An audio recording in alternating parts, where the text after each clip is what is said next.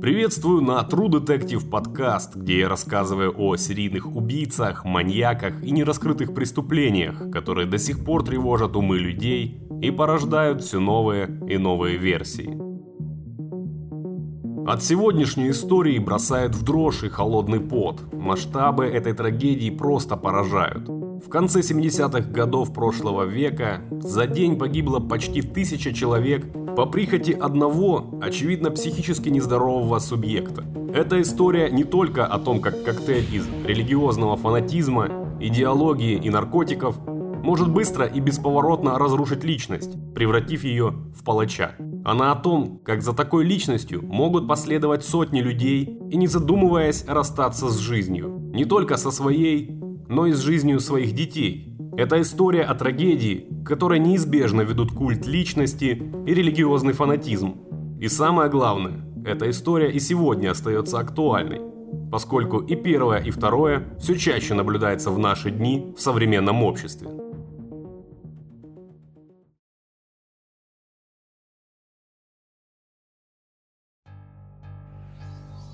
Солдаты пробирались сквозь густые заросли джунглей, Стояла жара, а насекомые роями кружили вокруг них, чуя свежую кровь. Их высадили несколько часов назад на аэродроме в поселке Порт Кайтум, где произошел инцидент. Информации было мало, они лишь знали, что кто-то погиб. Все остальное хранилось в секрете. Приказ был простым и понятным – добраться до общины Джонстаун и проверить обстановку. Зачем понадобилось отправлять целое подразделение в это богом забытое место посреди джунглей, вдали от цивилизации, никому из них не было известно. Кто-то из бредущих рядом сослуживцев в полголоса сказал, что в этой общине обитают американские граждане, члены секты Храм Народов. Он знал это, поскольку кто-то из его знакомых состоял в этом культе. Находилась эта община почти в 10 километрах от аэродрома, и по жаре этот маршрут сложно было назвать легкой прогулкой. Наконец солдаты вышли к дороге, которая вела к поселению. На одном из деревьев висел деревянный щит, качавшийся от легкого сквозняка.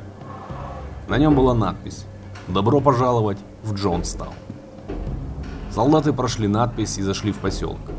Дорога вела между домами. Рядом с одним из них военные заметили тело. Оно лежало в пыли, лицом вниз. Судя по одежде, это была женщина. Двое солдат подбежали к ней и перевернули ее на спину. Ее лицо было искажено болью, а стеклянные глаза смотрели в пустоту. Она была мертва. «Как думаешь, что с ней произошло?» Спросил один из солдат по имени Джон. «Я не знаю. Точно ничего хорошего», небрежно произнес его напарник, поднимаясь с земли и отправляясь вглубь деревни. Они ускорили шаг. За поворотом оказался небольшой ручей. Через него вел деревянный мостик. Джим сразу заметил неладное. На грубо отесанных досках громоздилось еще несколько тел, женских и мужских. На них не было видимых повреждений, ножевых или огнестрельных ран. Все выглядело так, будто они в один момент просто рухнули замертво, без причины. «Скорее все сюда!» — крикнул кто-то из солдат, которые уже находились возле большого здания. Джон с напарником, осторожно переступив через тела, быстрым шагом поторопились к остальным. Когда они завернули за угол, их глазам открылась ужасающая картина. На небольшой площади за зданием на земле были разбросаны сотни человеческих тел. Женщины, мужчины, старики и дети. Сначала Джон заметил тело одного ребенка, затем второго и третьего. Уже через минуту он насчитал несколько десятков. Вокруг них кружился рой мух. И только сейчас солдаты заметили тяжелый трупный запах, который витал в воздухе. Кого-то стошнило от увиденного. Командующий подразделением связался со штабом по рации. «Мы на месте. Нам нужна подмога. Здесь около тысячи тел. Они все мертвы. Все до одного» передал он сообщение дрожащим голосом. Джонстаун, рай в джунглях.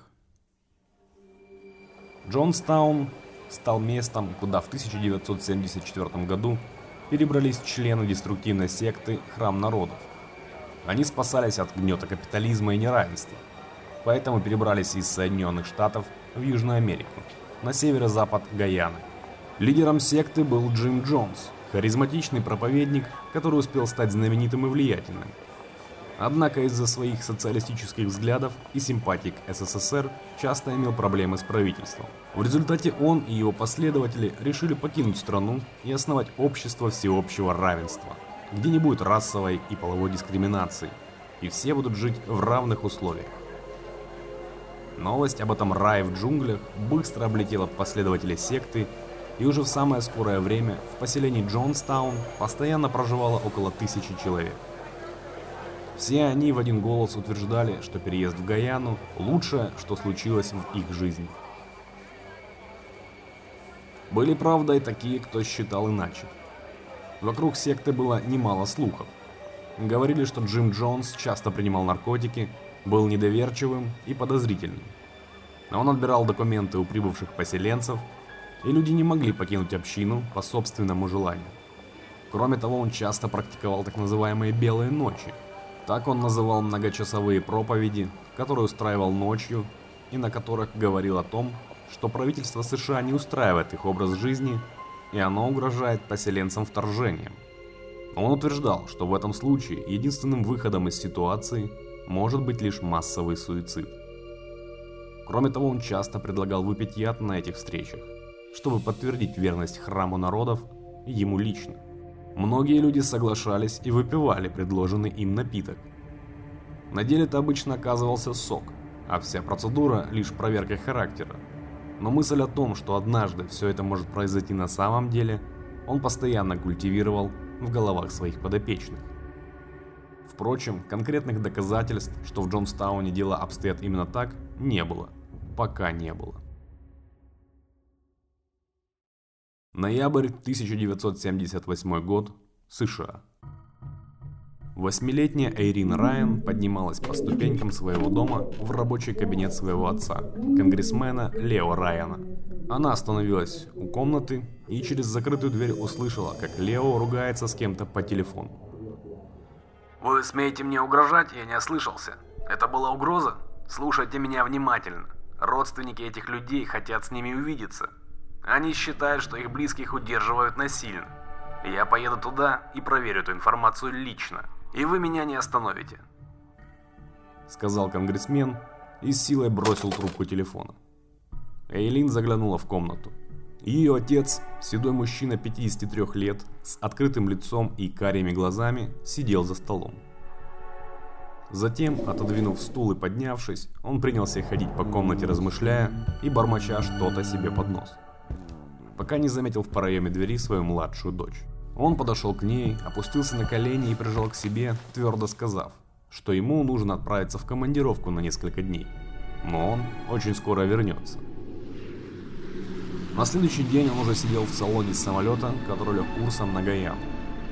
Вместе с конгрессменом в делегации была его помощница, 9 журналистов различных национальных медиа, а также члены организации «Озабоченные родственники», которые и утверждали, что Джим Джонс силой удерживает в коммуне их близких.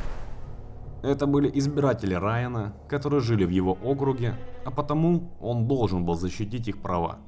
Ранее к Лео попала информация о пытках, насилии и унижениях. Им подвергались члены секты Храм Народов, которые нарушали правила своего культа. Ранее секту связывали и с несколькими убийствами. Однако доказать что-либо тогда не удалось. И все же у Лео было предчувствие, что в поселении, которое спряталось на краю мира, среди джунглей в Южной Америке, может происходить все что угодно. Поэтому необходимо было проверить, что же происходит в Джонстауне на самом деле. Через несколько часов самолет сел на крошечном аэродроме Порт Кайтума. Пару дней у Райана ушло на то, чтобы договориться о визите в Джонстаун. Наконец, ко входу их гостиницы прибыло несколько грузовиков, которые прислал на встречу непрошенным гостям Джим Джонс. Делегация погрузилась в машину. Лео переговорил с одним из водителей. Затем запрыгнул в кабину, и кортеж двинулся в путь. По дороге путешественникам пришлось изрядно потрястись. Через 30-40 минут они наконец добрались до нужного места. Джим Джонс вышел встречать делегатов. На нем, как всегда, были солнцезащитные очки, скрывающие рассеянный взгляд, а также футболка красного цвета и легкие брюки. Он подал конгрессмену руку, тот пожал ее в ответ. Пока мужчины беседовали, журналисты и остальные визитеры выгрузились из авто и начали знакомиться с окружающими. Вокруг были нарядно одетые люди. Они улыбались и махали руками прибывшим. Вечером жители коммуны организовали представление, играли на музыкальных инструментах. Многие давали интервью журналистам, в которых рассказывали, как рады, что живут здесь, под покровительством их лидера Джима Джонса. Мне здесь нравится. Мне правда здесь нравится. И действительно, со стороны Джонстаун мог выглядеть вполне счастливым местом. Жена преподобного, Марселина Джонс, даже провела журналистам персональную экскурсию по детскому саду, школе и больнице, повторяя, что в их общине проживает уже почти три сотни детей. И всем им тут очень хорошо. Однако под напускным счастьем, радостью и дружелюбием скрывалось и нечто иное. Харрис сперва не понял, что происходит, и небольшая посылка упала на пол. Это был лист бумаги, небольшая записка, которая гласила «Мы, Вернон Госни и член Храма Народов Моника Бэкби. Пожалуйста, помогите нам выбраться из Джонстауна».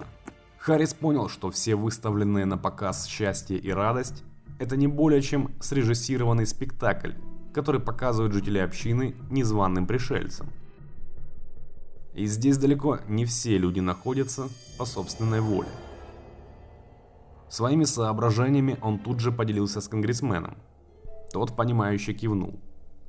Однако журналисту показалось, что Лео воспринимает все происходящее слишком легкомысленно.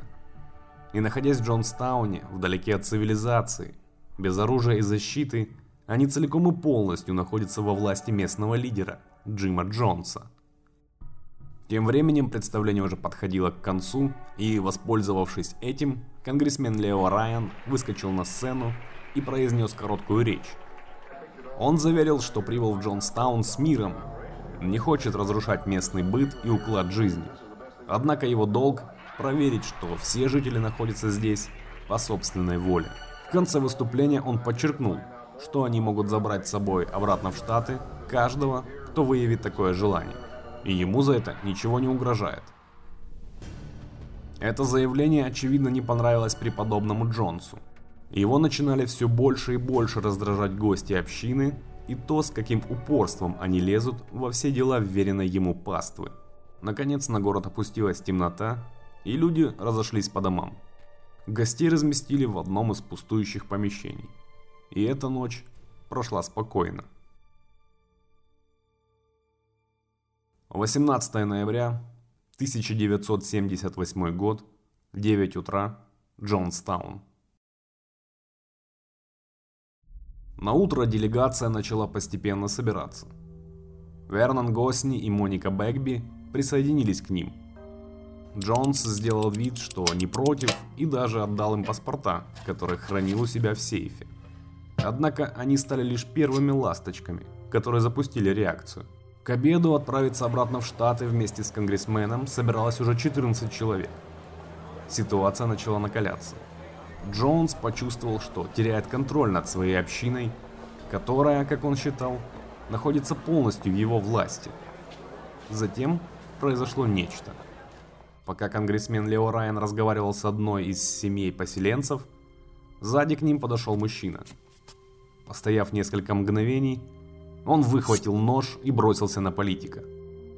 Завязалась короткая потасовка. К ним подбежали стоявшие недалеко люди, которые помогли выбить из рук нападавшего нож и скрутить его. Но каким-то чудом он оказался не задет, а кровь принадлежала нападавшему, ему в драке разбили нос. Появившийся в эпицентре событий Джим Джонс заверил, что инцидент – это абсолютная случайность, и совершивший нападение понесет за это и наказание – но при этом преподобный заявил, что он больше не может гарантировать делегации их безопасность на территории Джонстауна. Случившегося и этой фразы было достаточно, чтобы слегка самоуверенный Райан понял, Группе пора убираться из общины и как можно быстрее, поскольку им действительно угрожает смертельная опасность. Журналисты и политик стали подгонять людей. Те быстро собирали свои немногочисленные пожитки, упаковывали их в дорожные сумки и выстроились перед грузовиками, которые должны были доставить их на аэродром. Остальные члены общины, которые оставались в Джонстауне, смотрели на них с явным неодобрением. В какой-то момент из толпы отделился молодой человек, который заявил, что тоже решил уехать. Его звали Ларри Лейтон. Он отбывал налегке, без сумок и вещей. Наконец все заняли свои места, и делегация была готова отправиться в путь. Двигатели один за другим завелись, и машины стали покидать Джонстаун. Лео Райан, который уже успел успокоиться после нападения, посчитал, что опасность миновала и немного расслабился. Вернон Госни, наоборот, переживал все больше. Он не находил себе места, пока автомобили трясли их по грунтовой дороге. Он несколько раз подсаживался к уже знакомому репортеру Дону Харрису и делился своими предчувствиями. Он неоднократно просил внимательно следить за Ларри Лейтоном, который присоединился к группе в самый последний момент. Вернон ему не доверял, поскольку до этого парень проявлял абсолютную верность культу и не высказывал желания вернуться обратно в Америку. 18 ноября 1978 год, 18.00, аэродром Порт Кайтум. Наконец машины с делегацией добрались до взлетной полосы, где их ждали самолеты. Для отправки всех желающих обратно в Америку Райан вызвал дополнительный шестиместный самолет Кенса 206, так как в 19-местном самолете Twin Otter, на котором прибыл конгрессмен, все желающие поместиться не могли. Грузовики и автобусы остановились недалеко от самолетов и заглушили двигатель. Люди высыпались на улицу и начали ждать своей очереди для погрузки на самолет. Одна за одной сумки быстро грузились в багажное отделение. Многие почувствовали себя в безопасности и немного расслабились. Они улыбались и весело переговаривались, предвкушая предстоящий перелет. Конгрессмен Райан отдавал распоряжения и организовывал размещение людей в летательных аппаратах. Часть делегатов уже заняла свои места в салоне. Репортеры курили и обсуждали материал, который получится из этой поездки.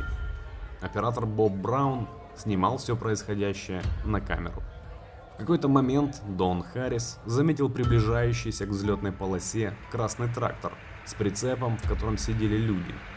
Звук его двигателя становился все отчетливее, Наконец он подъехал прямо к самолетам и стоящим возле него пассажирам. Водитель заглушил двигатель, и несколько человек выпрыгнули с прицепа на землю. Харрис заметил, что все они вооружены, однако ничего не успел ни понять, ни сделать. Раздался первый выстрел. За ним крики и суета. Затем еще выстрел. Далее они стали частыми и беспорядочными. Люди бегали в разные стороны, Харрис на мгновение остолбенел от ужаса. Затем попытался спрятаться за самолетом, но было уже поздно. Он чувствовал, как по спине течет что-то теплое, а его рубашка быстро из белой превращается в багровую. Через несколько секунд его ноги подкосились, и он замертво рухнул на землю. Вернон Госни попытался спрятаться за колесами самолета, однако получил пулю в живот. Раненый он рухнул на землю, но все же смог отползти от взлетно-посадочной полосы в джунгли, где спрятался в высокой траве. Конгрессмена Лео Райана с ног сбило попадание в плечо. Он упал на землю, пытался перевернуться и отползти, но получил еще одну пулю, а затем еще и еще. В общей сложности в политика выстрелили 22 раза. Оператор Боб Браун смог запечатлеть происходящую бойню, однако пули настигли и его. Он опустился на взлетную полосу, уронив видеокамеру, и тут же скончался. Тем временем сидевший уже в салоне самолета Лэри Лейтон, который в последнюю очередь решился уехать из Джонстауна, выхватил пистолет и начал стрелять в окружающих его пассажиров. Он успел сделать три выстрела, которые оборвали жизни двух людей. Третий человек получил тяжелое ранение. После этого пистолет Лейтона заклинил, и оставшиеся в живых люди смогли нейтрализовать нападавшего. Часть людей бросилась в джунгли, где они смогли укрыться. Часть осталась лежать на взлетной полосе. Перестрелка длилась не больше пяти минут. Затем вооруженные люди начали добивать раненых одиночными выстрелами. Журналисту Тиму Риттерману посчастливилось незадетым сбежать в джунгли. Он упал в траву со сбившимся дыханием и слышал, как нападавшие добивали раненых. После чего они запрыгнули обратно в трактор и покинули место, на котором устроили кровавую бойню. На аэродроме установилась тишина.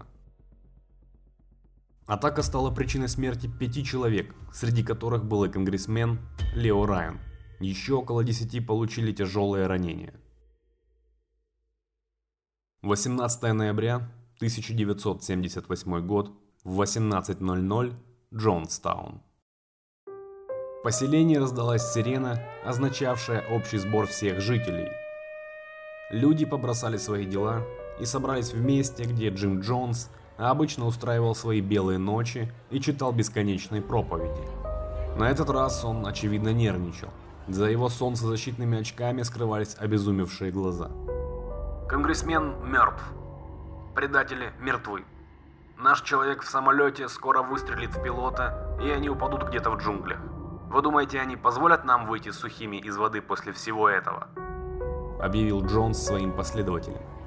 Он также добавил, что скоро на их поселение США высадит своих десантников, и они всех здесь убьют. Единственный выход, заявил преподобный, это совершить акт революционного суицида. Только так, по его мнению, они смогут победить. Его речь продолжалась более 40 минут. Он безраздельно владел умами людей, которые были его паствой, имел на них колоссальное влияние. Они ему верили безоговорочно. Поэтому многие одобрительно восклицали во время его слов о неизбежности и необходимости массового самоубийства. Охрана поселения тем временем выставляла на столах бочки с ядом, цианидом калия. Он перемешивался с виноградным напитком. Первыми яд должны были принять дети. Именно так распорядился Джонс. Некоторые из них принимали его молча.